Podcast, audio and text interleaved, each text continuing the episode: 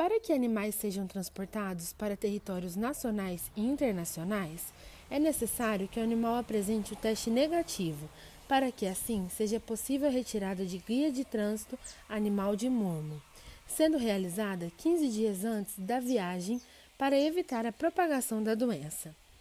Ademais, animais em outras situações, o diagnóstico deve levar em conta o aspecto clínico, anatômico, patológico e resultados de exames laboratoriais.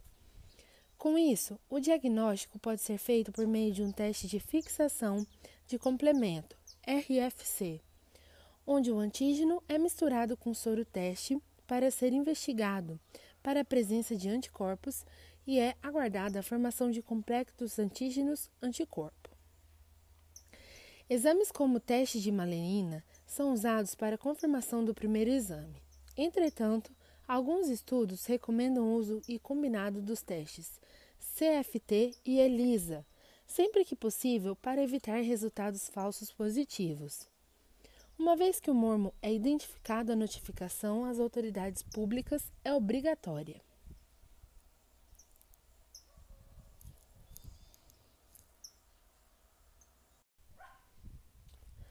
Como medida de defesa sanitária, o tratamento não é recomendado então, os animais positivos devem ser submetidos à eutanásia e às áreas de foco, ou seja, o local de criação e instalações devem ser submetidos à quarentena, com limpeza e aplicação de desinfetantes eficazes contra o agente.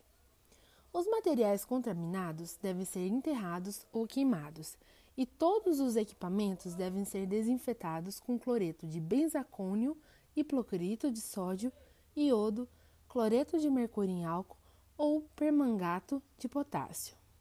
As carcaças devem ser enterradas ou queimadas.